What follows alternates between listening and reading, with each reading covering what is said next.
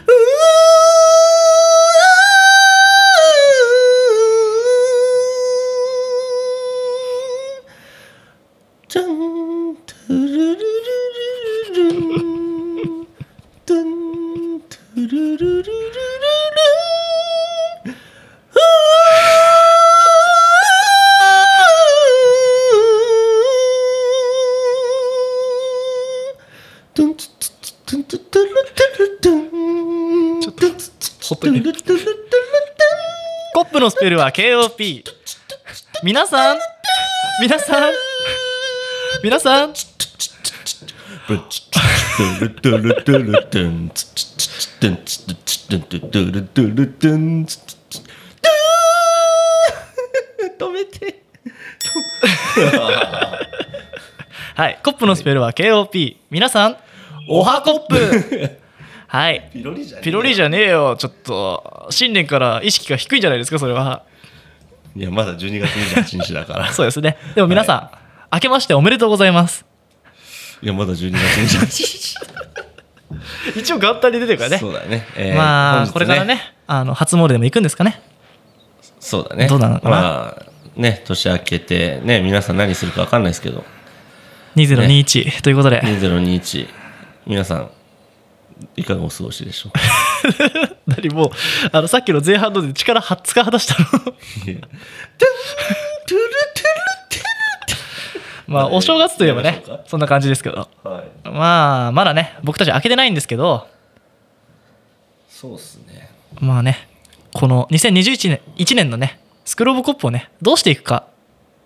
そして俺たちもそろそろなんかキャッチフレーズというか。まあミッションステートメントというかうん。Eat well, good well とか。なんかまだここにない出会いをとかさ。なんまかあそういうの欲しいなって思って、かっこつけた系かな？だって。あの2015年に作ったまんまだからね。なんだっけ？安藤と成田が日常をコップするレディオですって書いてあるから。ちょっとわかんないちょっと慣れてくる。ちょっとよくわかんないよね。あともう紹介文、とにかく聞けとか、まあ。なんだろうね。別に何か自分らを表したいっていうといやね表したいことってあんまないのかもね意外とね。うん、なんかあのまあ俺たちほら軸がぶれるとかさ、うん。いろんなことやっちゃうとかさ、まあいろいろあったけど、まあ、でも何かさあるじゃん、うん。一応根本的な何かが、ああなるほどね、うん、それを表す言葉とかなんだろうと根か本的な何かを表す言葉、シーズン6ってだって余裕から始まってるし。ああ、うん。確かに。それで愛とかさ結構大きな言葉をねいろいろ言ってきたんですけどまあなんか、まあ、俺たちに合った言葉を探しつつ今年をね、まあ、今年って言いますけど2021年を。うん。まあどうしていこうかっていう抱負でも話してねまたほらここで宣言しておかないといけないからいろいろ。そうだね。近辺にテンスアニバーサリーもねいよいよ近づいてきたから。そうだね。もう2020年に宣言しましたからうねんそろそろ。あとね近辺に占いも最後にありますから。そうだね、うん。占いね。近辺に大名人にねちょっと。そうだね。久しぶりに言葉預かってそうだね。見ますんではい。今年の運勢をね占ってみましょ占ってみましょう。うはい。そんなもんですかね。まあそうだね。あの2021年にあの、まあ、我々が、えーやるべきこと、まあ、一つ自分も今決めましたのでこれは大きく主張していきたいなと思います。わかりました、はい。じゃあそれではね2021年もねまあまだ違いますけど放送上ではね始めていきましょう。そうですね。はい。じゃあそれでは始めていきましょう。安藤と成田のスクール・オブ・コップ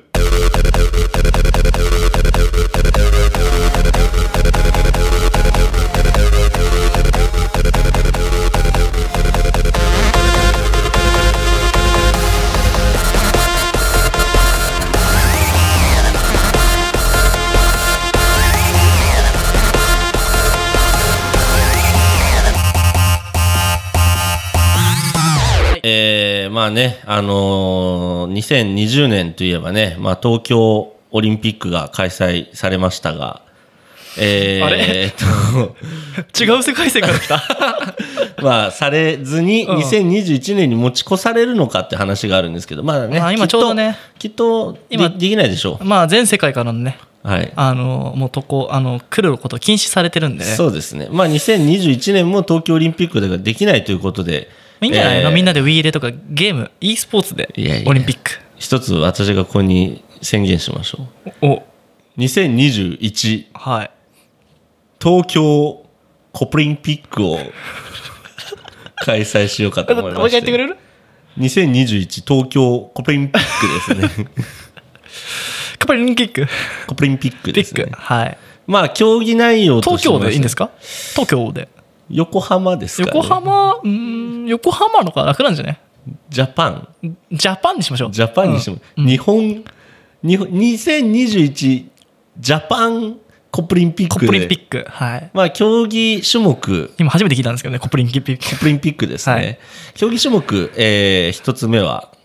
ツイスター。イ正解。エーイ。まあね、うんあの代表種目として、まあ、ツイスターゲームというのがありますけれども、まあ俺あれっすね。35大会連続のね金メダルを取ってるキングなんですけど。超投げじゃん。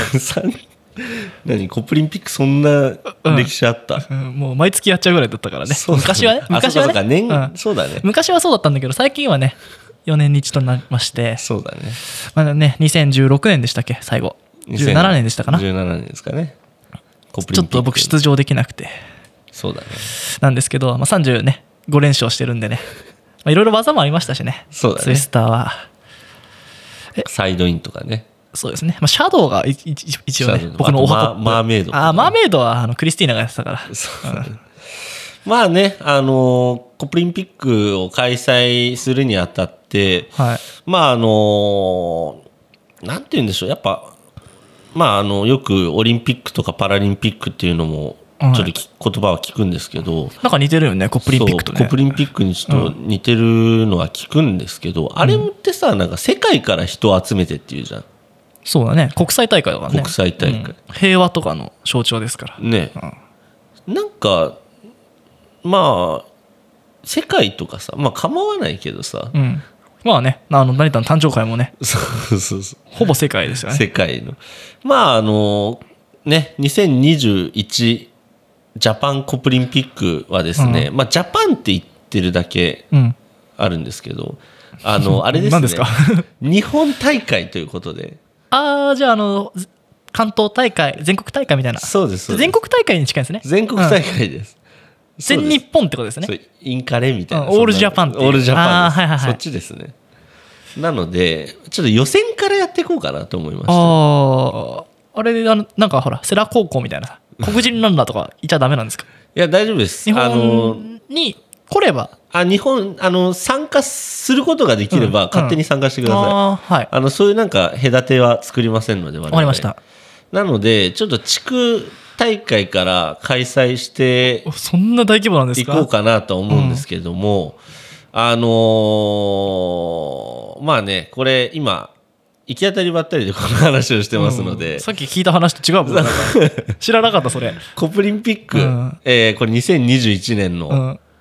8月のはい、いつ開催しようかね。まあ、ちょっとあのーまあオリンピックがもしできなければ、うん。まあ、使う予定だった場所を、ね、そうだね。ん。使おうかなって思うんで、まあ、場所は分かり次第かな、そうだね、うん、1種目しかないんですか？ちなみに。まあちょっと今年はちょっと縮小やっぱちょっとコロナでね。コロナでね。コロナだってツイスターなんかやっちゃいけないと思うけど一番ね、そうですね、うん、まあねあのーまあ今適当に話したんであまり考えないで話したんで 皆さんあまり考えずに聞いてください。ちょっとね。終わりですか？今ね私が言ったこ走りとは出してゴールしないですか？これはうん。幻想です。そう君は何を聞こえたかな？君には何が聞こえたかな？ということで。じゃあ次のターン。新年からなんだって話ですけどね、まあ、これがね僕たちスクールオブコップってことですよ。あの This is スクールオブコップっていう。何を言うとんじゃんっていう感じですかねでもやりますよきっと。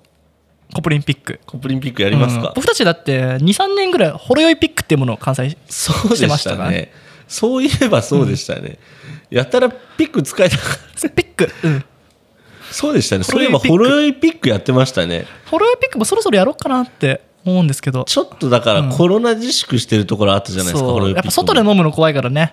中で飲んじゃってたからね。そうです、ね、そろそろほろ酔いピック感染症ね対策をねしっかりとしてねほろ酔いピック開催しますかね。そうですね。あそう今年のね抱負の中でねはい。あのもうなんかかゆいところに手が届かないツールとかが多くて孫の手とか。孫の手届くじゃん。あれかゆいとこ届かせるためのやつじゃん。そうだね。でも今最近見ないけどね孫の手自体はね。孫の手そうだね、あれ届くの？かゆいところ。めっちゃ届く。本当？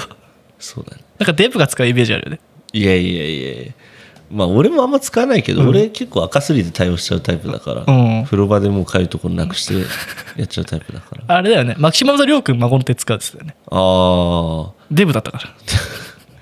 でも耳かきとかめちゃめちゃ俺好きだよ。あ俺も好き。もう。だってベッドに耳かき2個置いてあるもん。あ分かる。で1個は一個折れちゃった俺、本当、うん、あのほすすんごい細いの使ったの。なんか奥まで入るやつ。はいはいはい。俺あれ嫌いなんだよね。あの蜂蜜取るみたいなタイプの耳かき。み耳かき？耳かきじゃない。耳耳かき。あ俺あれ？2種類のうち1個はうん。金属製の蜂蜜取るで1個は竹、うん。やっぱ孫の手タイプでさかき取りたいじゃん、そうだね。奥に入れてグッて取りたいじゃん。そうそう。結果竹をよく使うっていうね。だよね。そう結果ね。俺もねもう本当にね78年前ぐらいね蜂蜜タイプをね導入したんだけどねこれちょっとネオネオっぽいなと思って。新しいねネオっぽいよ耳かきだなと思って使ったんだけどやっぱ何が残ってきたかというと伝統なんですよ。そうですね。伝統の竹やっぱ安心とねうん。信頼の伝統の竹が一番いいってことに気づいて。そうだね。でやっぱね外国の技術じゃねうん。あの耳かきは作れないんだよ。あ本だからいっぱいその細いね。じゃあ今日もリンク貼っときますよ。僕が使ってる耳かき、当本当、うん、ベストバイ ねベストバイ、えっ、と何の話したんだけど 話くぐれちゃったよ。ちょっと俺も耳かきの話させてよ、いいよ。いい思い出してる思い出しといて、俺の使ってる耳かきはね、あの小学校の,、うん。あの日光修学旅行の時に買ったあの俺お猿さんのついてる耳かきな逆についてるパターンでしょ。そう俺こけしついてるやつ持ってるから。あこけしね、それで俺のお猿さんついてる竹の耳かきはもうかれこれね20年弱使ってるから、うんもう油でコーティング耳の油でコーティングされてて、めちゃめちゃヌメヌメする。めちゃくちゃいいんじゃないんだ。体に馴染んでるとかじゃないんだ。ヌメヌメしてるただただ油っぽい。でもなんかあるよね、うん。俺は割と新しくしちゃったけどさ、うん。なんかずっと使っちゃうものってあるよね。あるね。あのうちあの生姜おろすやつ。うん。あれもうさ割れてんだけどさ、うん。半分。使っちゃうんだよねずっと。あるまんまとかさだってさ、うん。まあその生姜おろすのもそうだしさ、耳かきもそうだけどさ、うん。あれ耳かきがさもう竹がささくれ始めたら俺さすがに変えると思うんだけど、あのだってさ上についてるお猿さんももちろん汚いさ、うん。もう20年も使ってんだから。でちなみにお猿さんからさなんかさうん。紐とか出てたりする、紐出てない。あ出てないんだ。うちのこけし緑の紐がピュって出てたんだ。あ本当、うん。あーあれね頭のとこから紐をちょっとそう出てそうそうそうそうあーそのタイプもうちある、赤い紐が出てるあるよねあるあるあるそう猿はまあ汚いんだけど、うん。まあ、変えるタイミングじゃないなということで。じゃあちょっと俺リンク貼るからうん。買ってごらん。細いやつ。気をつけてね。俺筆箱に入れたんだけどパキパキになっちゃったからいああ俺日本セット。怪しいかも。ん？俺結構な強さで耳掘るから耳掘る耳あのほじるから。あのねまあ安藤比だけどね。うん。あの言っちゃいけないデッドゾーンまで届くよ、あ本当、うん、ちょっとほら第新あー真相あるある。3段階ぐらいあるじゃん、うん。まあ、3いったら多分もう鼓膜、うん、AT フィールドを破いてしまうんだけど、うん。2ぐらいまでならいけんじゃん。こう。あいもしかしてさもっといけるかな？みたいな。そいつ使えばさ、うん。お風呂入った時に、うん。耳に水入ってさもう頭めっちゃゆすっても出てこない時とかあもうもうもう余裕余裕。本当、うんもうピュッて出るよ。あそれめっちゃ便利じゃん、うんそうそうそう。俺めちゃめちゃティッシュ補足してさ、うん。もうえぐい奥まで突っ込んでもさ結果出ないじゃん。だってもうもう細いから。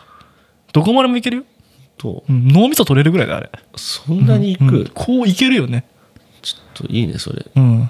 しかも500円ぐらいだったかな。本当。ただお買い合わせ商品だから2000円以上買っていただいただかないと買えないかな。そうなの？ちょっとチェックしてみないと。そうなんだ、うん。あ爪切りもね。爪切りも俺いいの使う。爪切りは俺いいの使ってる、俺もいいの使ってんだよね。あでもねあのね。こんな張り。合い俺も俺のいいやつすごいよ。俺の爪切りもめちゃめちゃいいから。だってもうもう8年ぐらいい一人で頑張ってるから。本当、うん。俺もまあ年数で言ったらちょっと負けるぐらいかな、うん。言うてもでも俺超深爪じゃん。今もそうだけど。ん。これもその例の爪切りで切ったんだけどさ、うん。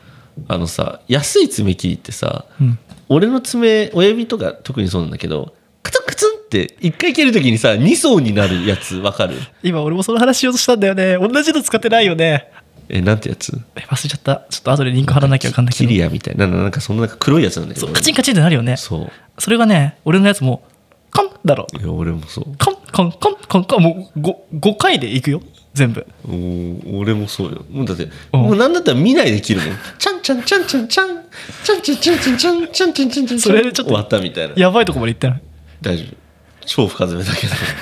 そうでもそうなんか俺あんまりやんなくなっちゃったけど、うん。ヤスリとかやんなくなっちゃったからさ。ああいやえなんか話そうとしてる今。うん。あ本当、うんやんなくなっちゃったけどまうん。ああれはカンカンカンですぐ終わるし、うん、そっちの方がいいかなと思って。なんかさもう日々やすっとけばさ、うん。切んなくていいんじゃないかと思った時期あったの。ああそういうことね、うん。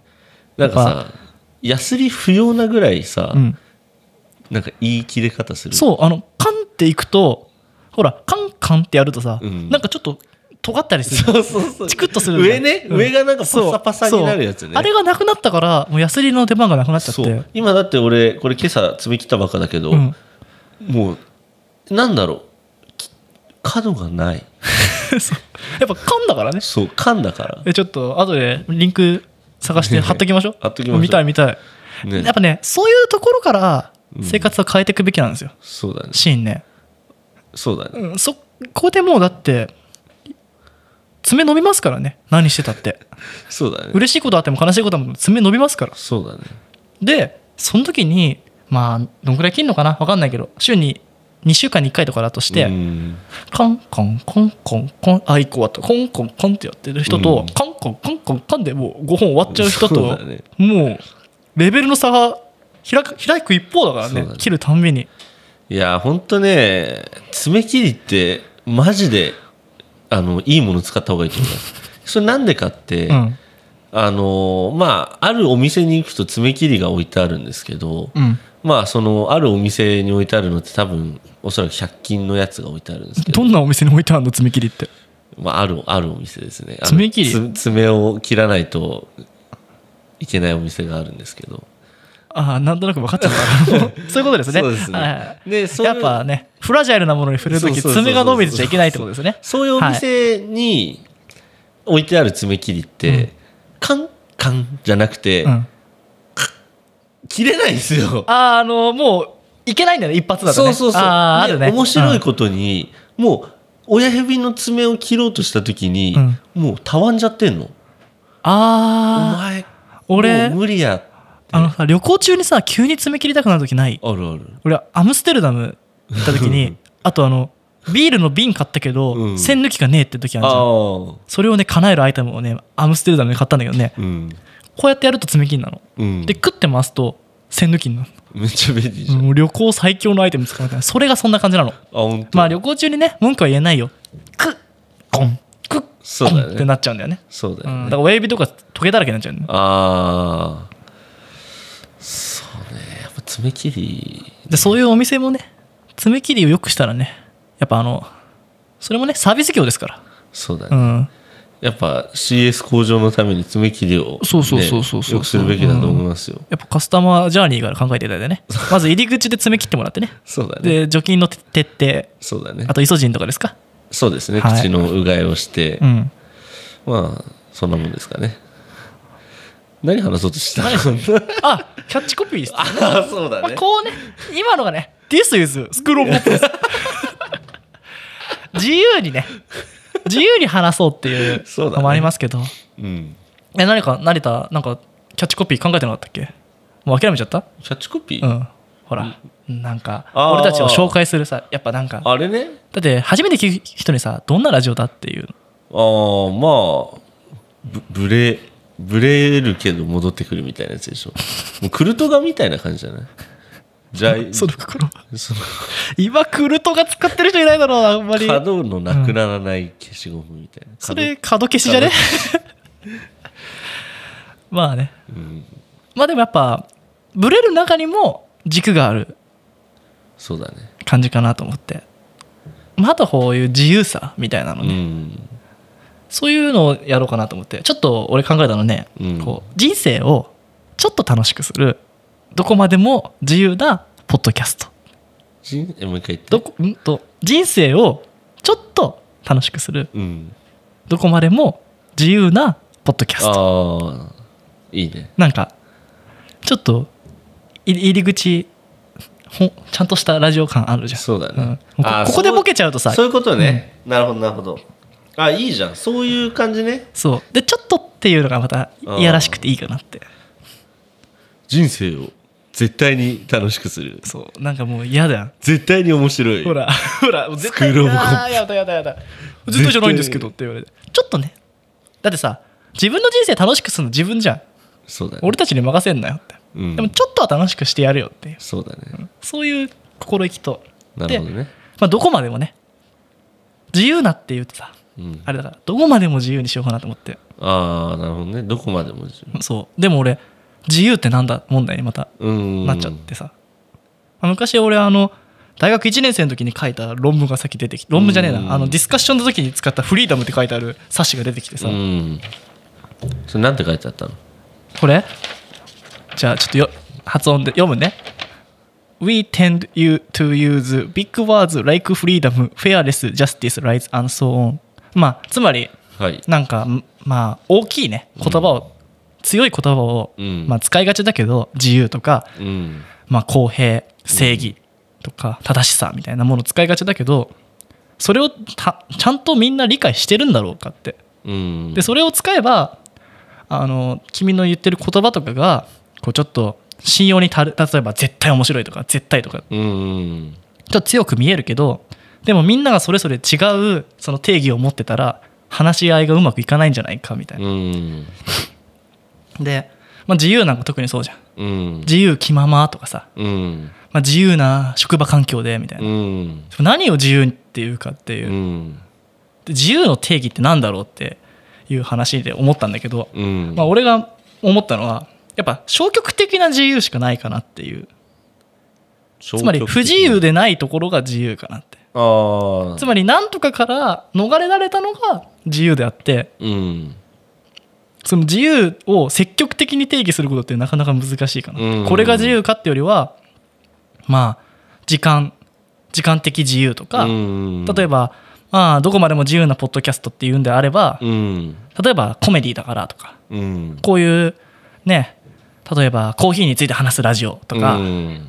俺たち爪切りの話急にしちゃったりとかうんなんかそんなような感じで流れてきたから、うん。まあ束縛のないっていう定義でもいいのかうん。自由といえばね、まああとはなんとか的自由っていうのもあるよね。身体的自由とか、うん。まあ、経済的自由、うん。まあ、時間的自由とか、うん。でもそれってやっぱ不自由があっての自由じゃない？うん。もう元気な時にその自由は感じられないというか。うん。慣れたら腰が痛かったりさできないことが今あったりして不自由なわけじゃん、うん。それから逃れられた時についに自由な感じ、うん。なるほどね。うん。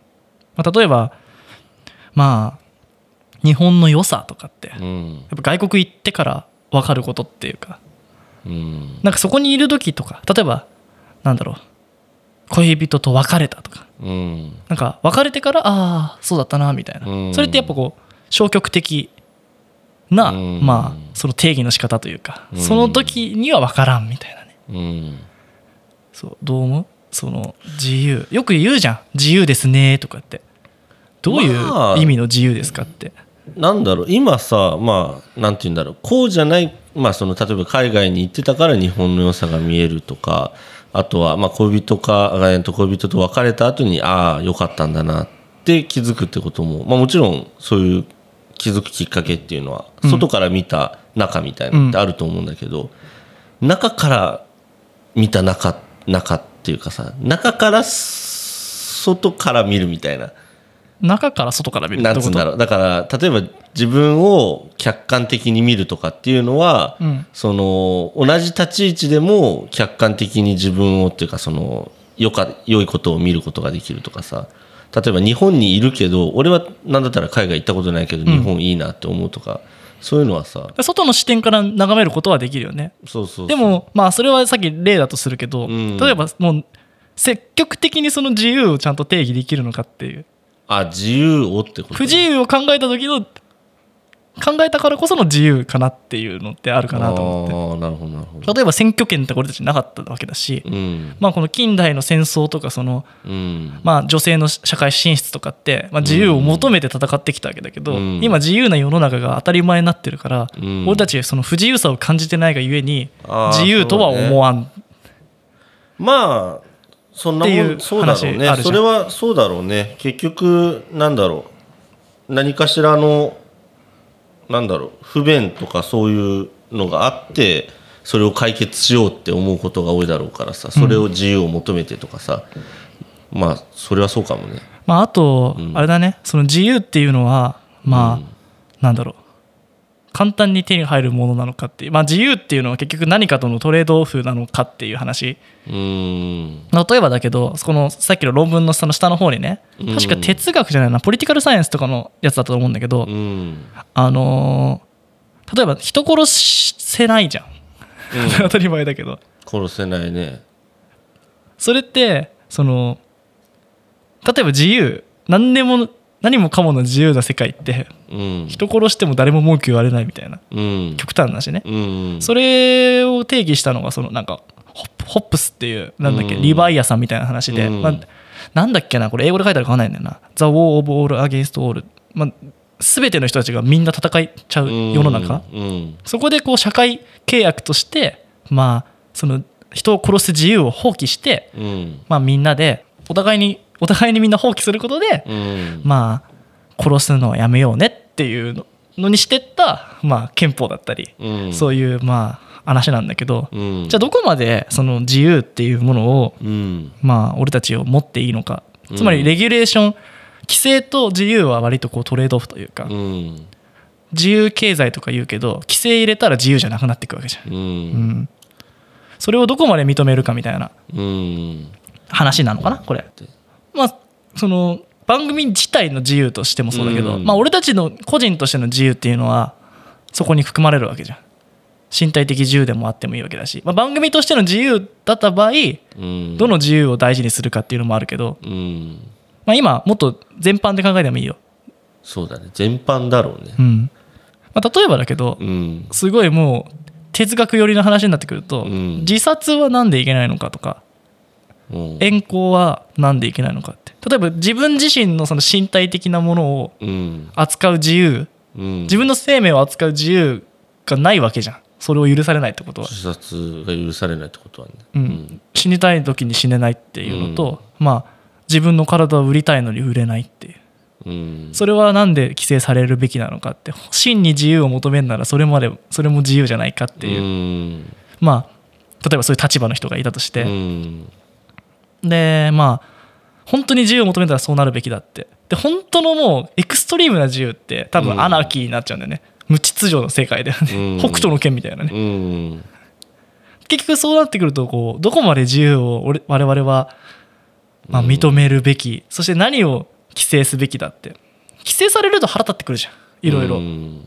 例えばコーラとかもさ、まあ、ルールがあるから安心が担保されてるんだけどうん。保健所の許可を得てうんこういう資格を持ってからじゃないと売れませんとかさ、うん。酒とかだと何リ何万リッター以上じゃないと作っちゃいけませんとか、まあ。うん。俺たちがいくら自由を歌ったとしてもうん。そういうしがらみというか。うん。まあ我々のできる自由とすればそれこそ法合法なことぐらいじゃない？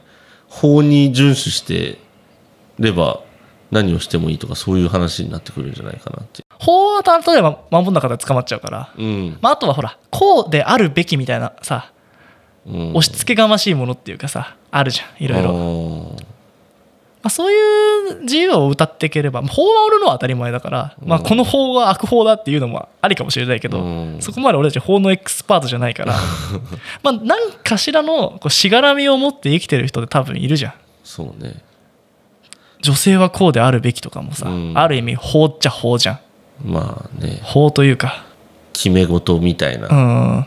うん。まあなんかそういう自由を味わえるような存在であれればとは思うけど。そうね。結構自由気まま自分勝手ともまた違うわけじゃん。まあどうだろうね。自由自由。うーん。難しいよな。我々のねこのやってるスポットキャスト。まあ確かに自由な配信をしてると思うけど自由などうなんだろうね。難しいね。そうだからつまりいきなり自由って言われると、そう、まあ、それをてそれを言いたかったんだよね。多分この時に。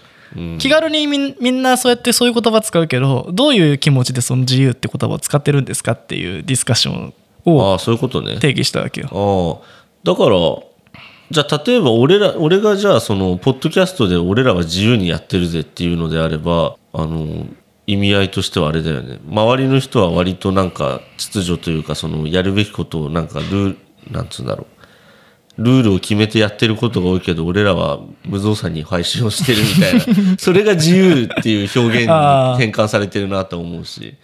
無まあそれ造作じゃな、い、はまあ俺たちがやる自由としてはそうだけど、うん。まあそれを思ってるよりうん。こういうふうに考えたらうん。自由じゃないかみたいなうん。話もできるっていうのもありかなっていう、まあそうね。うん。まあ、定義にこだわる。その、まあ、アメリカはよく自由な国とかうん。またフランス愛を掲げたりとか、うん。でよくあるのはその定義を掲げた時点で例えば正義、うん。結局戦争とか行われるのって正義と正義の戦いになってくるわけじゃん。うん。そうすると俺たちもこう自由を掲げてうん。自由を定義してうんそしたら不自由との戦いになってきちゃうわけだからうんつまりすごくこうメタ的な話になってくるけどうん何の定義も持たない自由を持つっていう。ああなるほどね。つまりメタフリーダムみたいな。でもどちらかというとみんなそうなんじゃない？定義を持たない自由を持ってんじゃない？みんなだってさ自由って言ったらそれは何も考えてないわけじゃん。そうそうそう。一周回った位置であ俺たちはメタフフリーダムであるということを定義するっていうね。なるほどね、うん。そうすればうん。例えば爪切りの話してもいいし真ん。中に中心に何も中心に何もないことによってうん。何もかも受け入れることができるという。なるほどね。なるほどなるほど。まあ禅とかあっちに近い思想。はいはいはい。それを掲げていこう。そこでどこまでも自由なラジオってことにしようかなって。うん。俺たちは我々は不自由の敵ではなくうん。何でも OK という意味の。そうだね。まあいいと思うもののはね。そうだろうね。まあそれもありかなって、うん。つまりなんだろう。正義とかを掲げるのも何か違うわけじゃん。そうだね。まあこれが美味しいこれはまずいとか何かの価値基準ってものは多分あるけどうん一回中に取り込んでみてもう全くのさ個性とかさうん。自分の色みたいなのない人間はいないわけじゃん。だそうだね。それを一回取り込んだらなんかちょっと自分らっぽくなるみたいな。うん。まあそんぐらいの自由でいいのかなと。うん。そうね。そうね。そんなもんだろうね。無造作。まあ。でも自由ってさやっぱり何かしらのこう責任を伴う行為ではあると思うんだよね。自分勝手とそのじ自由って違うじそうだね。ゃん、うん、あとはやっぱ何かとの引き換えじゃない？悪魔との契約じゃないけどうん。例えばだけどさその例えば時間的自由ってさうん。例えばその仕事選びだったり生活のし選び方って結局可処分時間は24時間しかないわけだから、例えば通勤時間が長い。うん。それでも空間的自由を奪われてるわけじゃん。うん。で近い職場に行ったら今度給料が下がったっていうのはその経済的自由を少しうん。少し放棄したってことにもなりかねないじゃん。だからどの自由を尊重してどういうふうに受け入れるかっていうのって結構その何でもかんでも自由にできるわけではないじゃん。その制限のある中で。そうだね。まあいろんなことを総合的に考えてっていうそうそうそう。まああとやっぱ個人になってくると精神的自由とかさ空間的自由。うん。あとまあその関係性の自由。うん。なかなかねこう恋人がいたらできないこととか、うん。まあ、それもねおそのおお互いの関係の中でうん。考えるべきことなんだけど、うん。やっぱ何かをこう引き受けたらやっぱ自由は制限されるよねっていう当たり前の話だけど、そうだね。まあ、それをね何を重,、ね、重視してうん。どういうふうに行使していくかっていうのをね1年間考えたいなと、なるほど、うん、どう思うそう？じ今の自由。俺たちまあなんだろう一般的に？一般的に言ったら言ったらおかしいけど比較すれば自由に生きてる方じゃん、うん。その何何をもって自由というかってまた話になっちゃうとあれだからあえて言うけど、うん。そう思うよ。でもそれってどこがどういう点で自由でそれは何を引き換えにしているのかっていうのももう少し意識的であるべきだと思うんだよね。俺自身は確かにまあ自由に生きてるとは思うけど自由に生きてるって自由じゃないこともさ確かにあるなとは思うしうん。ただ選択が自由だなって思う。自分の思い通りの選択をしてるから自由に生きてるって周りから思われがちなんだろうなってだからそれは例えばその自由な選択っていうのは？例えば、えーじゃあ大学行きませんでしたとかみみんなねうちの、まあ、俺と安藤行ってた高校は、うん。みんな大学行きますとか。まあでも優秀な学校で言いましたからね。でも俺は行きませんでしたって。ただその時も苦悩はあったけどまあずっと言ったもんね。なんで大学行くかわからんって。そう。で 結果結果行かずにうん。行かなくて今も良かったなと思うし確かにね。選択っていうかまあこうすべきっていうものから逃れられてるっていう関連的ね観念ね。観念的自由は持ってるのかもしれない。そう。だからなんだろうその世間のこれすればいいんじゃねえのにとらわれてないっていう自由かなぐらいな、でもそれってやっぱかやっぱさ、うん。何かと引き換えトレードオフではあるわけじゃん。い一般的な生活っていうかさ、うん。まあ、俺も外国に行って思ったけどうん。なんか日本の大学のサークルの話とかってよくわかんないじゃん。うん。し、まあ、それがいいともあんま思わないけどうん。なんかやっぱそういう普通の道から外れたなってすごく感じることってある？まあそうね。例えばじゃあ4年間皆さんね大学行ってる間に自分はじゃあバイク屋で働いてましたとかっていう時に、うん。まあねなんかみんななんか授業の話だとかあとの謎のカタカナとか出てくる時になんか言ってんなぐらいには思ったけど、うん。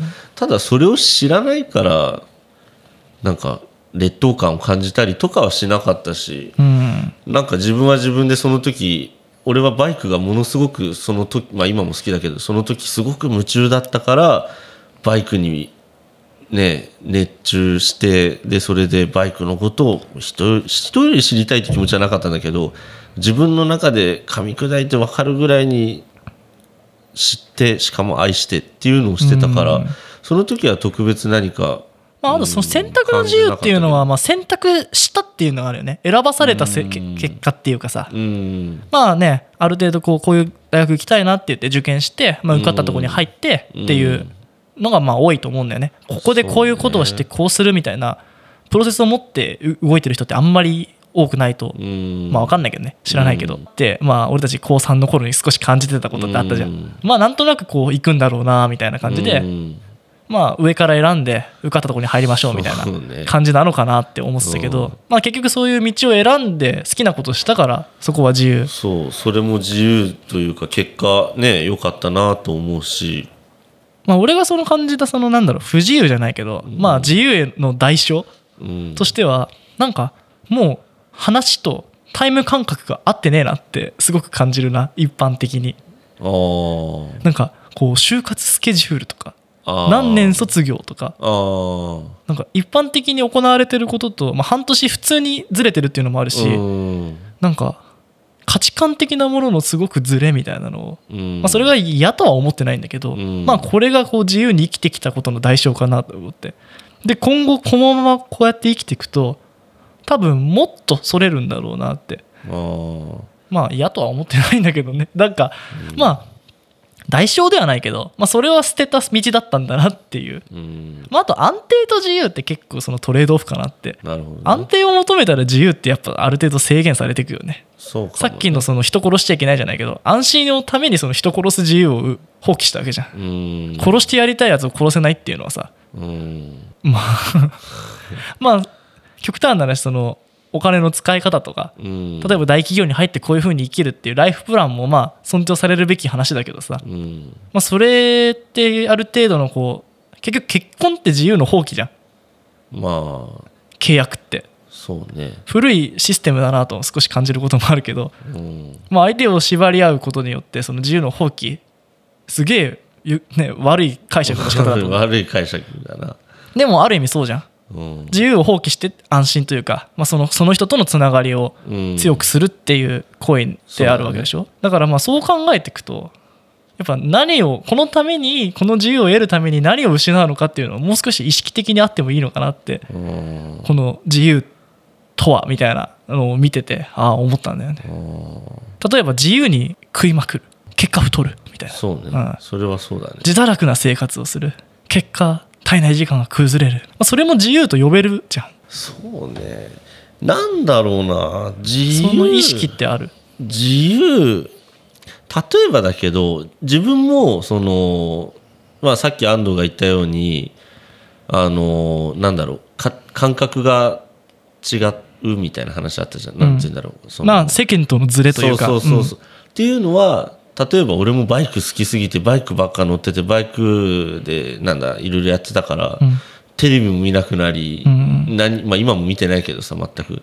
だからいろんな知らないことが多くてとかさ漫画も読まないテレビも見ないっていう人間にね気づいたらなってしまったからそういった話ができないっていうズレはあるけどなんかそれをさなんかなんつうんだろうそれをよ弱さというか弱点と思わないんだよね。だから特別そうは自分からさなんかテレビの話とかしだしたら、うん。やべえ墓穴掘ったなみたいな話にはなるけど相手がしてる時はあそうなんだって聞いとけばなんか自分からさそのこの話をちょっとプラスにしたりとかしたらあ分かんねえわとかってなるけど、うんうん。あなんかあそうなんだ。だへえそうなんだへえで済ませることができるから、俺はなんかひょろっとそれはまあね回避できてるそこはまあ結局何が好きかっていう、まあ、優先順位で選んだ結果っていうのもあるしね、うん。まあ、あとは自分がどういう自由を一番大事にしててそれを放棄したくないかっていうのを意識的であれば、まあ、選択に迷いがないのかなっていうのは。そうねまあ生活でも全て自分の人生において確かに自由だなと思うけどとにかく選択の自由ぐらいしかないかな。結果だって選択した中で選択した先には不自由いっぱいあるし。そう。だ行き着くところは不自由かもしれないけど自分で選んだ結果だからそれをじゃあいっぱい精一杯やろうみたいな。そんなところ偉いマインドセットだよね。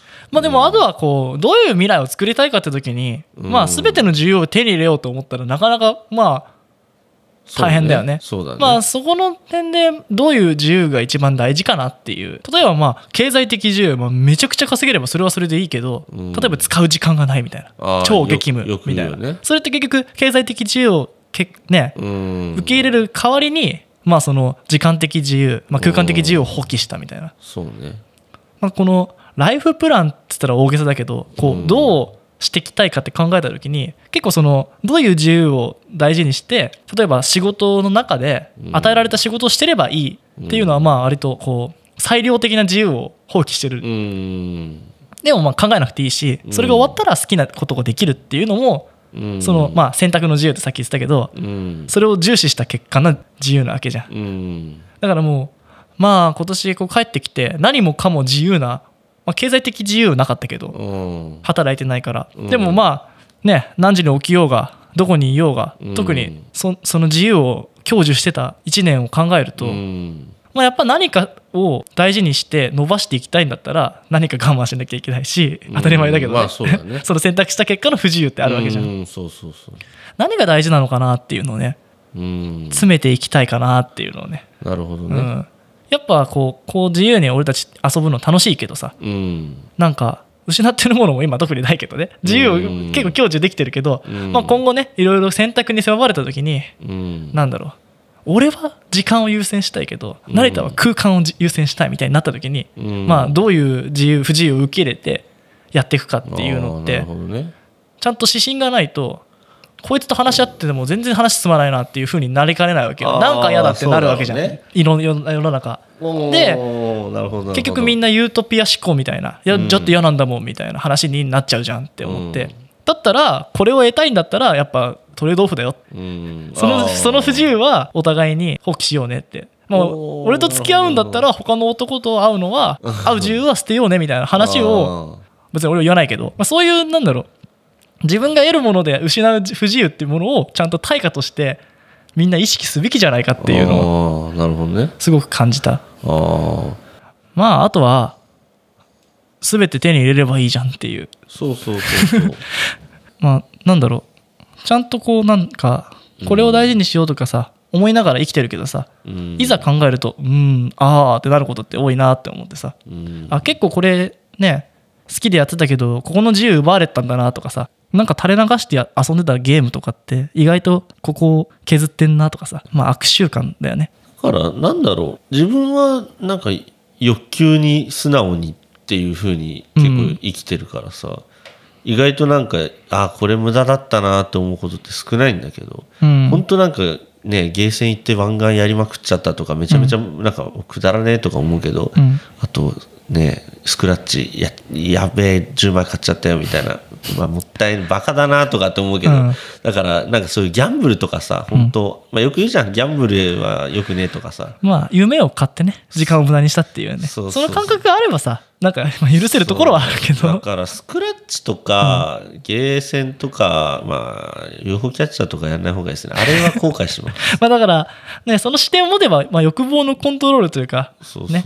これはこれを得るためにこれを今消費しましたっていう感覚がないとなんかただただ自由の垂れ流しというかになっちゃうねっていうね。そう、うん。だから多分俺テレビも見ないんだろうなと思うあし。なんか、この人とこの話をしたいから、あうん嵐を見ようとかって今思うけど、うん。そうじゃなきゃ別に嵐俺、俺の中に必要ねえしな。そうねこの人に勧められたからこの人とはね話せるとか。話の話題のために嵐見とくかみたいうな。ん。ぐらいにしか俺思わないんだよね。冷めた人間まあでもそうなんじじゃないの？今テレビってそんな一生懸命みんな見るのかな？まあそれは別に強いられてることじゃないし。ゃ、ううんん、まああとはあれじゃない？そのもう家事全くやんない代わりに家政婦雇うみたいなそうやってあるある程度その自分の時間担保するために、まあ、お金払ってその自由を得てるっていう感覚、そう。まあ、そういうふうにどういうのを使ってこの自由を得ようっていうのを意識的にすればなんか相対的に得られる自由って増えるのかなってうん。思ったんだよね、なるほど、うん、考える軸としてね。うん。それがあったらいいのではないかという。なるほどね。キャッチからだいぶずれちゃったけどね。これがね「This is スクール・オブ・コップ」ってことで。まあでも俺から この話の中で、うん。うん別にもう切っても切らなくてもいいけどさ。面白いけどね。そう安藤に うん。俺からまあアドバイスというか応援の言葉じゃないけどさ、うん。安藤は別に悩まなくて悩悩んでるか悩んでないかも分かんないけどさ、悩まなくてもいいいいのかなって思うんだよね。なんかその時期のずれとかさ。ああ悩んでるわけじゃないんだけどね、うん。まあ俺も自分でさっき慣れたじゃないけど好きな風にしてきて好きな風にしてきたけど、まあなんかなんだろう。違う世界線じゃないけど、うん。ああそことはずれたんだなっていう感覚って結構あるしああそことここはやっぱこうトレードオフだったんだなって感覚ってあると思うし例えばみね今留学したいとか、うん。自由なことしたいって思う子がいて、うん。でもそれを捨てる気持ちでやんなきゃダメだよってああそうだよ、ね、留学したいみたいな話をうん聞く時ああるんだけど、でもなん例えば普通に日本の企業に就職して普通に過ごしたいとか、うん例えば俺も慣れてもなんだろう普通のサラリーマンみたいな道はあんま考えてなかったしそれは捨てたわけじゃん。そうだね。でもそれって例えば俺たちが羨ましいって言うんだったらそれを捨てる覚悟がなきゃダメだぞっていう気持ちも強くあるしいろんな仕事を見見てて例えばこれやったらうんすごい激務でお金儲けられるけどなんか金持ちを金持ちにする仕事って儲かるんだよね。当たり前だけど。うんうんうんでもそれってなんかこう社意義みたいなのを感じないしうん。え精神的。ちなみに安藤がさそのトレードオフだなって思ったことは何なの？トレードオフって例えばどういうことに関して？海外に留学してトレトレードオフまあ自分の中では腑に落ちてるけど周りの人がやるんだったらこれは辛い思い辛い思いっていうかこれは周りと違って苦労するぞみたいな。どういうことか、まあ、さっきあれ言ったことと一緒だよね。そのなんか、まあ、時期的なズレ。例えば今もうみんな働いてるし。まあ、それは俺が悪いんだけど、うん。留学したからじゃないけど、うん。なんかそことそのなんか生活とか例えばもう結婚しますみたいな人がいる中で、まあ、ミュージシャンとかと一緒だよね、うん。あのまあ、自分の道を進んでなんか俺と一緒に走ってる人いないなっていう。あまあ、成田がいるから俺はいいんだけあどーなるほどね。これでなんかほらいや転職考えてさみたいな話しかする相手がいなくてみたいな話だとうん。こういうこと一緒にしたいよねみたいな。うん。とかまあそんなようなことを夢を語ってるような人がもういなくなって、そうだね、うん、まあもうまあそういうとこに俺いてまあうん。一応不安定っちゃ不安定かなっていうのはまあトレードオフだったのかなってなるほどね。思うし、まあ、それがいい悪いじゃなくてなんだろう、まあ、それはもうお俺の道として捨てましたよっていう覚悟がいるからっていう意味でのトレードオフから、うん。まあ、別に、まあ、今は何だってなれる自由はあるけどねそうだここから。そうだよ。あるけどそのなんだろう何かになる時は例えばその何かをならなかったものをすごいエリートサラリーマンになりたいって言ったら、うん。まあ生き方変えなきゃいけないし、そうだね、うん、髪を伸ばすんだったらそういうのにならないしみたいな。そうだね、まあそこはトレードオフかなと思って。なるほどね、うん、でそれ感覚はあるんだけど、うん、みんな持ってんのかなっていうのと、うん。成田どう思ってんのかなっていうふうに思ったから話したんだけどね。うん、その感覚ないとさみんな大事にしたいのって当たり前じゃん、そうだね。これもやりたいしその飲み会も行きたいけど、でも俺こっちにも大事してるから無理だわっていう選択に俺はだからまさにいろんなことを削いでる。ら成田結構もううまくカットしきってるよね。そう、もう自分の中で出来上がっちゃってるのよ、うん。だからなんか罪悪感とかもないし、うん。なんだろう後悔とかもなくなっちゃってる、うん。それはもうね高3でも高校卒業した時に、うん。いろんなものをもうってかなんだろう大学に行かなかったっていう決断の時点で、もういろんなものがカットされたから、うん。だからそれ以降はなんだろう。多分ね俺の中で劣等感っていうのがまあ高1の時に芽生えて、うん。でその劣等感が高3卒業してからなくなってからなんかもうあもうな何何でもいいんだみたいな。だからなんかあのほらなんだろう。本当哲学者とかブッダとかのとこだ一緒だよね。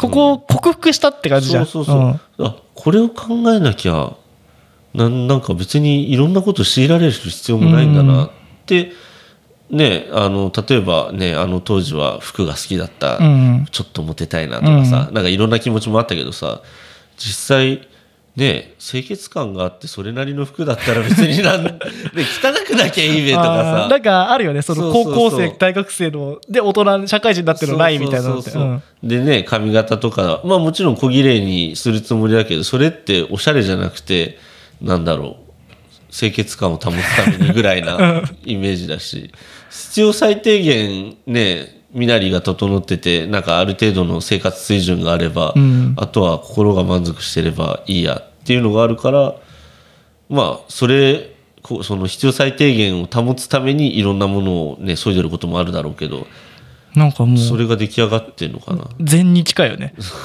かもね。なんかどっちかというとやっぱ俺はやりたいこともしたいことも見たいこともたくさんあるからうん。まあね全部は無理なわけじゃん。うん。そんなことしたら寝る時間なくなっちゃうし、うん。そうすると身体的自由失っちゃうしみたいな話もあるけど、気になんで安藤が何をそんなに見たい知りたいって、見たい知りたいってうさん、、見たい知りたいってし何かを知ってないと知りたいって思わないじゃん。そうなんだよ。そこなんだよ。し何か知るとしもっと知りたいなって増えるものが多くなっちゃうんだよね。でなんかそれがだんだんそのなんだろう情報を見てるだけでうん。溜まってってないなっていう感覚が強くあって、うん。だからお情報カードとかで話をまとめようとか、まあ、例えばこうやって慣れて話そうと思ったら、うん。あやべ見ただけでうろ覚えになって話せてないやみたいなのが自覚的になるし。なるほどね、なるほど。そう。知っひあの広い範囲で知った結果もっと知りたいなっていう。のが興味のあるところが多いっていうことかそう。あとまあ何かをこう一個にし専門持ってるわけじゃないからいろいろ幅広く知ってるけどこうなんだろう点になっちゃってるなってつながりがないなっていうのはまあ大学のその専攻的にも感じるけどね。あいろんなこと勉強したけどそのなんだろう経済学部ですってこれをやりましたなんとか理論を極めましたみたいなところではないからでもそんなね何々を極めましたってそうそこになかなかさ。まあね。でも俺そこにね興味がないんだよね。うん。スペシャリストに、うん。なんかジェネラリスト的な気持ちの方が俺はすごく強くて、うん。でもジェネラリストであるためにはなんかこうちゃんと情報をまとめといて、いつでも話せるとか、うん。例えば成田のそのバイクとかの話もうん。俺全然知らないけど、うん。なんか聞けたら楽しいし、うん。知りたいなって思うわけよ。なんかうん。知らないで終わっちゃいたくないなって思うことなんだよね。こうまだ食べたこともないもの食べてみたいしみたいな。多分それはもう欲求だよ本当知的好奇心が強いんだと思う。そうだね。それを満たすためには何をしようかなって思った時にそういうことまあポッドキャストとかこういうのもまあフフィットしてるしそうね。ただやっぱ有限なものも多いからうんどうしようかなっていうのを考えた時にそっねか。で思考軸でいいなっていうのがある。なるほどね。やっぱ面白い。分かった分かった。バイク乗れたら満足とはなかなかなんないかな俺。そこが違いなんだな。うん。俺海外に行きたいって気持ちも実はさうん。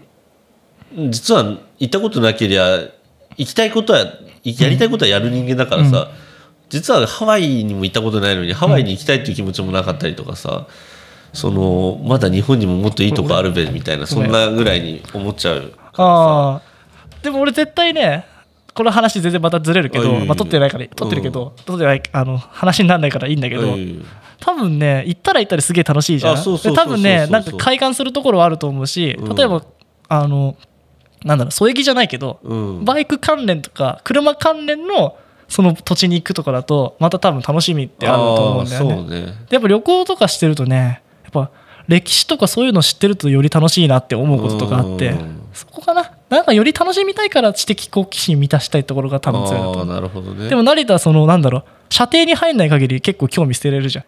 不思議なことに。しなんかなんだろううんちょうどなんだろう心はオープンだけど精神はクローズドみたいな、そうだね、うん、まあ悩んではないけどまあそこはそうなのかなって。なんか定まんないでずっと生きてきたところってブレながら生きてきたっていうのは多分俺は俺にはそこがあるんだと思う。成田は目についたものにビャッていくから多分ブレがないんだと思うんだけどうん。俺は多分真ん中に何もないからこれを受け入れたらこうしようって多分俺的なものって喋り方とか考え方にあると思うんだけど、うん。なんか例えば俺っつったらギターだよね。みたいな気持ちにはなんないわけよ。うん なるほどね。ギター弾けるしうまいけれどもただもっと上が藤君がいるしみたいなとこあまあそれもあるしなんだろう。まあやるんだったらつ次ピアノやってみようかなとか、ああなるほどね。あ自分の中でそう思うってことね、うん、なんか俺はこれがあればとかこれをちゃんとやりたいみたいなものはないからな何にでもなれそうだけどこなんかになるつもりないなっていう感覚ってそこかもしれないなって。だろうね。でも自分もうん。俺はバイクがなきゃって思ってた時期があったんだけどあの2年間3年間バイクまあ今な直す直す言って全然直ってなくて、でもなんか来たっつってなかった？あ今もう組み上がってうん。もうそろそろなんだけど、うん。でない期間があったんだけどバイクなくても自分のなんかアイデンティティっていうかなんか自分ってあるなって思って、うんバイクがなくても他に楽しめることってあるし逆にバイクがなくて家にいる時間が増えて疲労が減ったなとかさ いろんななんかいそうだね。もう夜中走り回って帰ってきて疲れて寝てたもんねそう。そう。そういうのも気づけたしなんだろう。だから俺といえばバイクとも今は思わないし、うん。やっぱりね上には上がいると思うし。ただまあまあもちろんバイク好きなのはそれは胸張って言うけどなんだろう。でも俺俺といえば何って言われても俺といえば何って俺もねえよ、まあね確かに。そう。まあそれはなんだろう。持ってるものが多すぎるかなって。ああまああんのは多いね。でもそうしたらギターって言えるぐらいギターはできるんじゃない。まあそうかね。確かに、まあ、確かに一番ふちゃんと続けてるよね。そうギター弾いて歌ってってやってね他者他者というか普通に他の人から見たら、おすげえじゃんってなるぐらいのことではあるだろうしさ。うん。なんかそんなこと言ったら俺のバイクの知識なんて浅はかなことだったなって。ああそうかな。あのもっとやばい人って。まああとはあれだよね。やった人にしか分かんないとこってあるよね。もっと上がいるなって自分で感じちゃうからさ。あの全くさねギター弾けない人から見たら分かるとか、全くバイク乗んない人から見たらすんごい詳しいって思うこととそのね俺も英語もそうだし英語できるところにいたら全然できないけど、うん。なんか全くできないところにいるとあ俺できる方なんだって。まあコンプレックスではないけどそれって感じるよね、うん。どんの分野でもそう結局さ、例えばじゃあバイク一つにしてもレース部門があったり古いバイクがあったり、うんうんうん最新のバイクがあったりとかさ、うん。いろんなさ分野の中にももういろんなカテゴライズがあるからさそれに特化した人っていうのはいっぱいいるだろうし、うん。だからそういうのを考えたら全然まだまだだなって思うし。ね、安藤じゃないけど、別にそのスペシャリストになりたいとも思わないし。そうなんか自分の中でね知ってることってだけであって。でもなんか何を積み上げていきたいみたいなのはあんの？あバイクなり車だったりなんだろうこれをこうコツコツとやってまあここに到達したいみたいなあ目標の人というかさ目標のなるものっていうかさ、まあ、ギターで言えばこの曲弾けるようになりたいなとかさ何かがああって、まあ、好きなこと続けてるじゃん。バイクは実はもう俺夢叶っちゃってるから。ああそっか。そう一番好きなバイクにまさか早い段階で乗れるとは思わなかったから、実はもう満たされてて。まああとやってることが楽しいっていう趣味はあるよ趣味っていうか積み上げていくものではないからね。そう。であとなんだろう知識勝負してるわけじゃなくて自分が楽しければそれでいいからね。だからあのバイクを失いたくないなっていうその気持ちだけかなっていう。そういう気持ちかな。そう。それこそなんかこうプランみたいなこと考えた時にうん。まあ何をしたいかなって思うとそうなってくよね。何を目標に持とうかみたいな。まあ今目標なんかねえしなって。本当に？目標なんかなくね？俺俺あれだよ。俺実はね、うん。今すごい夢叶ってて、うん。俺はまずまあ車はちょっと借り物だけどさ、うん。まあ乗れてるけど。そうそうそう乗れてる、うん。まあ、車乗れてます、でバイクは好きなものに乗りたい。でまずこれが一つの軸。これはねしかもベストでしょ？そうそうそう、ん。ベストだから。であとは大切な人をちゃんと守りたいとか、うん。あとはあのもう数少ない、まあ、例えば安藤とか、うん。あやぱんとか、うん。長谷川とか、うん。まあ、勝木とかそういう数少ない友達を大切にしたい、うん。でそのねき気持ちも忘れたくないしあとは何か集まってそれこそホロヨピックだとか、うん。バーベキューだ焼き芋だっていうのができれば、俺はそれで多分心が満たされるんだろうなっていうのがちょうどもう高3卒業した時に心の中に決まっちゃってて。う、ん。でそれが今実は叶ってる状況にあるから確かに。これ以上何か望むことってあんま実はなくて。ああそっか。そうだからあとはまあ欲を言えばねあのダッチチャレンジャー乗りたいかなとか そんぐらいの気持ちであってだから目標ないって言ったけど野心はあるかもね。もっとやモアイズモアだと思ってる。そうそう欲を言えばみたいなところはいっぱいあるんだけど俺は欲を言えばが多いかもしれないね。あそう。だから俺もそこそこのなんだろうなんだろうこう守るべきラインっていうのは一緒だしうんそれはあれ、まあ、バイクとか車とかは別に違うけど、そこはそうだけどまあなんかやっぱ新しく何かを始めていかなきゃなっていう気持ちはあるのかもしれない。でなんかもうちょっとこの自由とかこれがあったらこうであるべきみたいなのをもう少し広げようとは思ってるのかもしれない。あそれはそうね俺もそうかもまあだからこういうことしてるしあまあねこれもね。そうそうそうあのーやっぱりねなんだろう落ち着きないじゃん俺ら。うん。だからさあのー何かしなきゃなって気持ちはあるし、何もしてないとそわそわしちゃうからもちろんポッドキャストしてたり、ね、動画撮ったりだとかしてるだろうけどさ、そのなんだろうやっぱりさ最低限の自分の欲が満たされてる状態じゃないとさもっと欲を言えばのところはできないだろうからさ。まあねそこを犠牲でしちゃったら本末転倒とか何だったんだろうっていうのはあるよね。だからそこだけ守るのは大切かなって思うけどね。あとはまだ攻めの段階なのかなっていうのは強く思ってるかも。まあなんだろう、まあ、そこはいろんなものが壊れないっていうのを思ってるからかもしれないけど、うん。うん。そのために何しようかなとか、うん、うまくどう守れるかじゃないかなってのかな？そうやって考えるとさ、うん。例えばさ自分はまあ自分の心がさまず一番中心にあります。でね。親。うん。親がいてじゃあまあ友達,、友達。恋人とかさ、まあこれがねあの関係性のね、うん。関これこれがまず12であとはあの条件だよね。なんつうんだろう。こういううーん例えばいくらは絶対お金が必要とか飯食っていきたいからとかさ。ああほ他の欲求っていうかそう欲求的な。この,、まあ。このなんか3段階ぐらいこの3層ぐらいが守れてればさもう自分の心がやっぱ一番やられるとなんかいろんなところがガタガタガタガタそうだね。それはそうそう自分のか体だからね。考えられないからね。まあこれを守りあとは欲を言えばのところでここに出れたらいいなっていうぐらいじゃない、まあそれが確立されてればあとはどう生きてもいいんだけどね。だからなんだろう。満たされてはいるんだろうけどね。うん。だからあの別にまあこれでもいいけどっていうのはあるのかもしれないけど、うん。何を本業っつうか何を積み上げて何したいかっていうふうに考えると何か努力はしなきゃいけないのかなって思いつつー。でも目標かって思うと例えば例えばだけどさうん、た本当例えばだけど自立したいとかっていう目標もあるわけじゃん。精神的にも経済的にそうもとか。そうそう。例えば一人暮らししたいとかさ一人暮らしして自分のお金で自分の生活を回すことをじゃあ一旦自立だとしたら、うん。これをまず第一にやりたいとかさ、うん。あとはあのーなんだろう。とにかく生活ができればいいやっていう俺なんかまさにそうだしさ。うん。別にねなんだったら仕事内容車じゃなくてもいいやと思うし。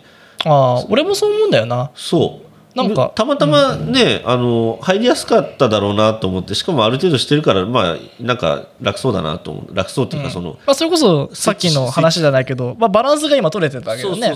求められてる努力ね新しく何か身につけなきゃやれない仕事じゃなかったし今ねこうやってポッドキャスト取れてるぐらいのそう。時間もあるしだから生活ができればまあ今俺は実家だけど生活ができればいいやっていうのもあるだろうしさ、こんなこんな些細なことじゃない？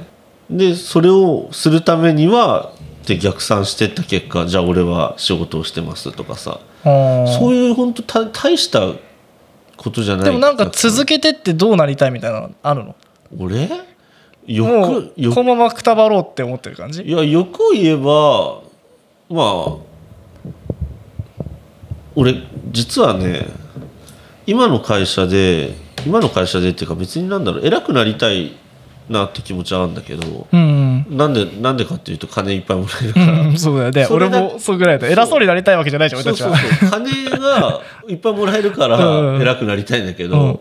それ以外の理由はなくてじゃあ他の手段でお金が手に入るんだったらそっちにななびくってこと？そう。うん。だから別に今の会社にずっといたいとも思わないし、うん。ポッドキャストで金稼げんだったら仕事なんてすぐ辞めるし、っていうだけの話。うん。だからただの手段でしかないんだよねじゃあその何？この5年10年でうん。一番お金が稼げる方法が見つかればそれが嬉しいってこと？そう。おー。だから俺別にバイク屋の経歴なんて捨ててもいいし捨ててもいいっていうか別にバイク車に関係ない仕事を全然して、うん。ね稼げるんだったら全然辞めるし業界。だから意外となんか積み上げたこととかってあんま考えてなくてなんか金さえもらえればいいやって。ほんとそんなぐらいにしか思ってない。なんか俺はどっちかというとやっぱなんかい得たものをどっか還元する場を求めてるとこはあるのかもしれない。もうちょっとい意義的なものも感じるのかもしれあない。ー。それこそ、うん、俺とかみたいなやつが入る感じだと、うん。まあ、金持ちお金持ちにするような仕事っていうのが一番なんかまあ向いてるし、うん。まあ一番ね金払いもいいけど、うん。なんかその業界とかの面接とか話聞いてるとなんかなって。まあそれをね我慢してやってさっきの成田みたいにそこのねうん。守れてて、うん。まあ、そこは我慢して金を受け取るっていうのもあるのかもしれないけど、うん。なんかそれは続かないかなって気持ちがすごくあって、うん。ミッションバリューじゃないけどこうしたいっていう風な世の中に回したいみたいな気持ちは結構強くあるかもああしれない。ーなるほどね、うんでもさ面白いよね。なんか俺結構自己顕示欲ってそんなねえなって思う節もありつついや意外とめっちゃあるなって思う節もあってさ。多分内向的にそれが強いんじゃないの？外に知らしめたいわけじゃないけど自分のここは崩されたくないっていうこういうのは多分強いんじゃないの？多分そうかもしれない、うん、だから噛みついてきたら食うけど噛みつきにはいかんぞっていう、そうそうそうそう、う。ん、多分本当そうでそう。別になんか今更ねポッドキャストもまあもっとひいろんな人に知ってもらえたら嬉しいけど、うん。別にわざわざなんかね体張って告する気はないしなに何かこう受けるための努力ってしたくないなっていうか。そうそうそうこれでいいと思ってるからこのまま続けたいなっていうのは多分お互いに思ってるからやれてるっていうか。うん。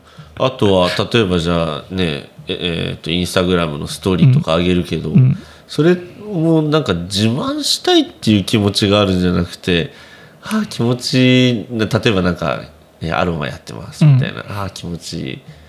ななあれなんどういう気持ちで乗っけてんだろうね。いいでしょっていう思いではないんだよね。のは、うん。なんか刺さってそれを喜んでくれる人に見つかりたいかな。仲間が欲しいって気持ちが強いのかなって。共感を求めてるとかそういうことなのかもうん。ね共感とか。だからそれを承認欲求っていうのもそうかもしれないけおどー。なんかこう会社とか団体とかを作るのもなんか一緒に楽しめる仲間みたいなのが集まってでそれでなんかこうまあみんなで楽しいねっていうできる世の中とそうだね。ができればいいなって気持ちがあってうん。なんか金持ちが金持ちになっても世の中良くなんないなって。うん。なんかだったらその働いた居酒屋とかじゃないけど、うん。出したものを食って喜んでもらえるっていううん。そのなんか仕事ってすごいいいんじゃないかなって、まあ、別に居酒屋やりたいわけじゃないけどさ、うん。だからなんか誰かがなんかた、ね、手助けになるような仕事っていうのもいいのかなと思いつつ、うん。まあそんなね大それたことじゃないけどポッドキャストもそうなれればなっていうのはあるかも。そ,、のおおそうだそうだそうだあったとかさ、うん。あこう思ったらそれこそ私不自由にとらわれてましたみたいなうん。人に届けばいいかなっていう気持ちでやってるのかもしれない。そうね。まあ、あとはまあこれの共感がやっぱ欲しいのかな。認められたい。うん。まあ確かにあんだろうね。どっかではね。まあでもあとは好きなことをね好きなやつらと遊んでたいっていう気持ちがやっぱ第一義なのかもしれないそうね。うん。うん。なんだろうね。面白いよね。うんどう？でもなんか周り巻き込みたいじゃん。そうね。そういうところあるよね。そうね。俺は結構やっぱりこうなんだろう。自分が企画したものを面白いって思ってもらえることに割と快感を得るのかもしれない。面白かったでしょこれみたいな。うん。とか紹介したいとか思うし、ううんんなんかもっと面白いものあんのになんでそんなものばっか見てみんな喜んでんのかなとかうん。もっと楽しいことあるよこっちにおいでよみたいな気持ちはあるのかなって思うけどね。そこのこう具体化じゃないけど。まあでもどうだろう。た今いろいろ考えたけど SNS はそういえば、うん。俺インスタも俺ん何回かてか一回やめたこともあったしてかなんなんかもうやめようと思ったこともあったんだけど、うん。なんか自分というものうがん。世の中から消えちゃうんじゃないかなって一瞬考えたことがあったの。発信してないとってこと？そあでもこのまま死んだら何も残んないかもって思う感覚は昔あったけど。うそう、うん。あの例えばインスタグラムをやらないと、うん俺なんだったらいろんな人とあんま会わないし。ああ生存確認が他の人に取れないってことか。そうそうそう。であいろんな人から忘れ去られるのって嫌だなって思ったことがきっかけであもう一回やろうって思って。そういう意味もあってこのポッドキャストってやってんのかなって。なんか自分の意思を伝えたいとかうんのもそうだけど俺ここにいるんだよって確かに。気持ちかもなって今ちょっとあそういえばそんな気持ちでそれインスタグラム続けたんだ面白いかもね。僕たちはここにいるよっていう。僕たちはここにそう。毎回言ってみる。あーでも俺ちょっとそれとねあのなんだろう。近い人に言ってるわけじゃないけど、うん俺近い人に存在証明ってよりかは、うん。なんだろうやっぱなんか思ったこと吐き出したりとかやっぱ何かを作る人っていうのにすごい尊敬があるのか分かんないけど、うん。まあ、曲を作ったりだとか、うん。まあ、成田だと絵描いたりとか、うん。なんだろう。せっかく地球に生まれて何も残さずに死ぬんじゃないかみたいな。うん。気持ちは結構ちっちゃい頃からあってなんかどっかに爪痕を残さなければと。ああそれはあるよね、うん。そのあれかもしれない。だって少なくとも誰かに聞かれるわけじゃん、そうね。で誰かの頭の中に少しでも残ればさまあ明日落ちんだとしてあもそれそうだわ、うん。俺らさあれじゃない？子孫を残したいみたいなさ人間のさもうやっぱ本質的な、うん。それかもしれない。何か。思想をこうグッて植え付けて、ねえ。うん、仲間っていうか自分らのクローンを作りたいのかもしれない、僕たちはここにいるようだしなおかつ思想の子孫を残すみたいな、うん。なんかさ全くやってることも別でもいいし、うん。何でもいいんだけどなんか同じこうそこ持ってるよねっていうのは多分あるんじゃないの、うそうね、ん。俺は多分そこかも。それはあるね。思想的思想を残すっていう。思想的子孫、うん。本当だよね。まあね俺たちも誰かの子孫だしさ何か思想的に影響を受けてるのかもしれないけどさ、うん。何か成田にさっきそうやって言われて確かに俺もなんかこの世に何かを残さなければと。そうそうそう。そう。俺ここにいるよって言わないと本当に何もなくなっちゃうんじゃないかなと思って。つまんなくねって、う ん強いら強いられてることといえばそれぐらいかも俺はやっぱなんだろう。期待に応えようとしてるのかもしれない、うん。なんか変なことしてるよねっていうのとかなんか何もしないとねなんかあの人どうしてんだろうってなっちゃうし、ね。何かしてる人になりたいっていうのと爪痕を残したい。そこかもな。じゃあもっとどう爪痕を残すかっていうのに考えればいいのかもしれない。そうだね。もっとどう詰めあまあそれはまあねハウになってくるけどまあよかったね。それがまあもしかして。うん。僕はここにいるよ理論か僕はここに僕たちはここにいるよ。思想的子孫の残す。思想的子孫？まあそうだよね。思想っていうとちょっと堅苦しいけどさ、うん。まあ。同胞？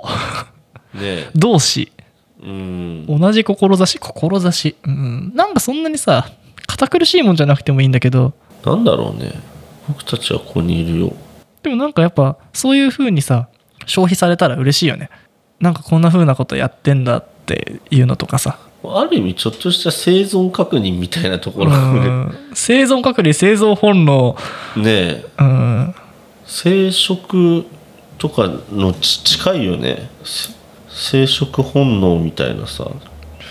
それって他のなんだろうみんなの共通認識なのかな？どうなんだろう。生殖本能に近いよね。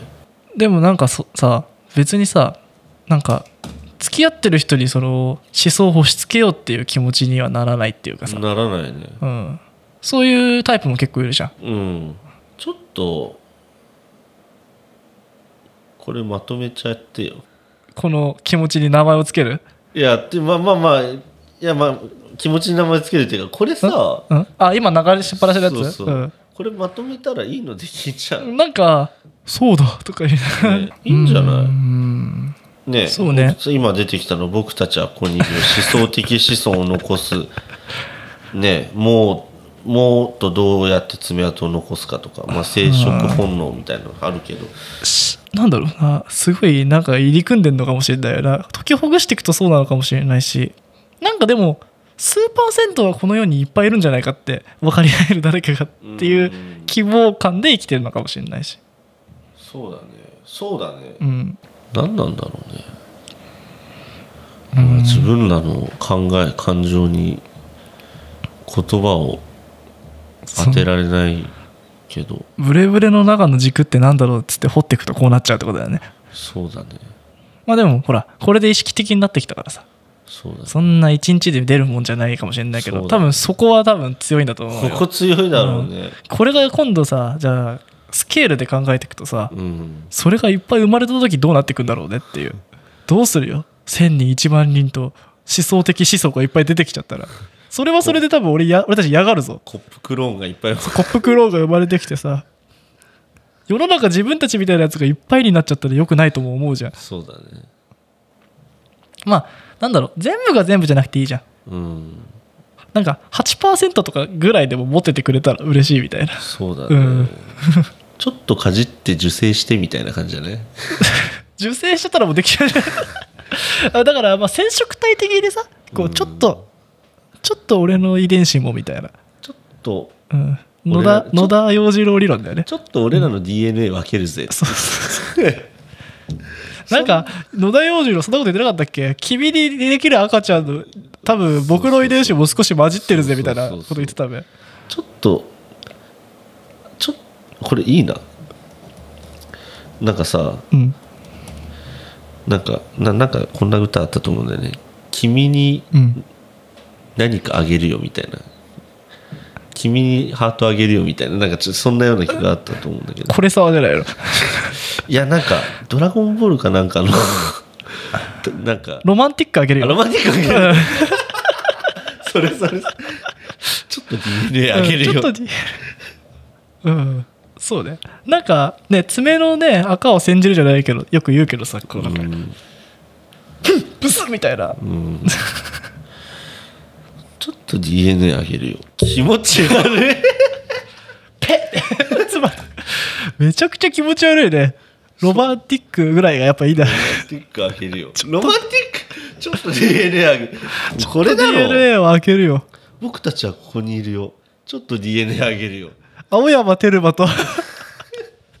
青山テルマと。その青山テルマとブルマかなんかのやつ。私はここにいるよと。僕たちはここにいるよ。フィーチャリング SoulJa DNA をちょっと開けてあげるよ。あ僕たちはここにいるよ。ニョロニョロ。ちょっと DNA あげるよ。これでいいんじゃないですか。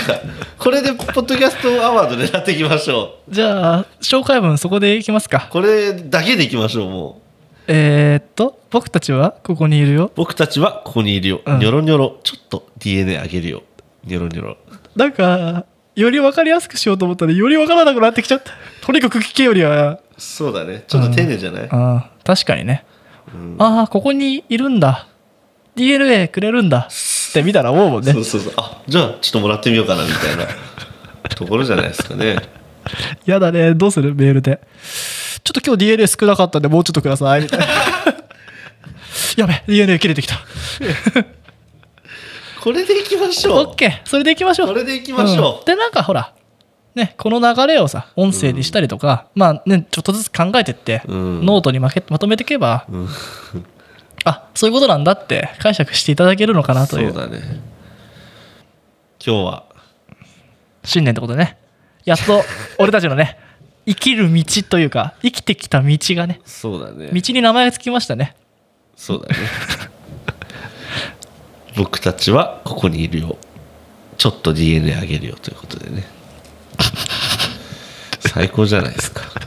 タイトルもこれですね。うん、ああ新年一発目のタイトルが、はい。うんそれはもうもう言った時点で決めてたよ。明けましておめでとうございますとか言わないですからもう、うん。タイトルに 気持ち悪い。1月1日にこれ。最悪だよドゥーンドゥルドゥドゥルドゥっつってなんか最初爪切れとかなんか15ちょっと DNA あげるよって。さ 怖え。まあやっぱねいろいろ協議の結果ね。いっぱい長く話した結果ね。ね。やっぱそういう心理ってものはねなかなかたどり着けるもんじゃないんですよ。そね。れでたどり着いたんでねところどころカット入ってるかもしれませんがはい。これが全てですから。これが全てで、これがこ今日の答えです、受け取れよちゃんと DNA DNA あげるよ。気持ち悪いね。案件だよね。その辺にいる女の子に言ってみようか今度。ねああなんだっけ？僕がここにいるよ。僕僕たちはここにい僕るよ。とここにいるよ。ちょっとと DNA あげるよ。なんかもうピッてかけてる人みたいなうん。だからね「イエスプリーズ」って言われても結構引くしで、ねうん、怖えな。まあこれ音声だからね。リアルに言うわけじゃないですから精神的なだからね、精神的う、なん。リアルな DNA はあげませんよ、あげますよ、うん、バンクで買ってください、そうだね。う、ん、バンクで売ってみっか。やだよ。やだよ。バンクで売れるらしいからね。そうね、うん。俺ちょっと改ざんしてうん。ちょっと DNA 改ざんして、うん。犬とか生まれるようにしようかな。産んでみたら犬が生まれた。せめてさ猿に近くないとさ無理でしょ 産んでみて犬だったら 何？あエコー取ったらなんか「ん？柴犬はい。ってことでねお後がよろしいようでね。まあ僕たち今年もねねこんな感じで頑張っていきますよ、ね新年早々いい話ができたじゃないですか。そうですね。ちょっとスッキリしたんじゃないですかね。じゃああなたの DNA もねいらないか。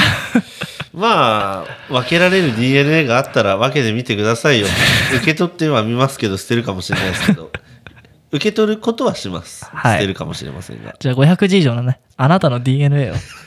えー、DNA, DNA ネームですって。今後僕たち、ね、コップメールじゃなくて DNA メールになりますからね。気持ち悪いないいなそれ。DNA それでいこう、うん。DNA ネーム。手置きさんなっちゃう。なんでね我こそはね俺の DNA どうだって方はね私のね DNA どうだって方はねやめてよなんか。ぜひ500字で。もうなんか。あガチモンのこの DNA どうですかって。濃いですね。恋ですねじゃないかな DNA 恋ですねじゃない。あ物体じゃなくてね精神的な DNA でお願いしますね。すね。はい。はい。わかりましたか？じゃあ以上で。じゃあ、宛先は？スクールオブコップアットマーク Gmail.com スクールオブコップアットマーク Gmail.com コップのスペルは KOP はい、はい、それではねえー、一本締めで今日は締めましょうか。せーの。よーコッパー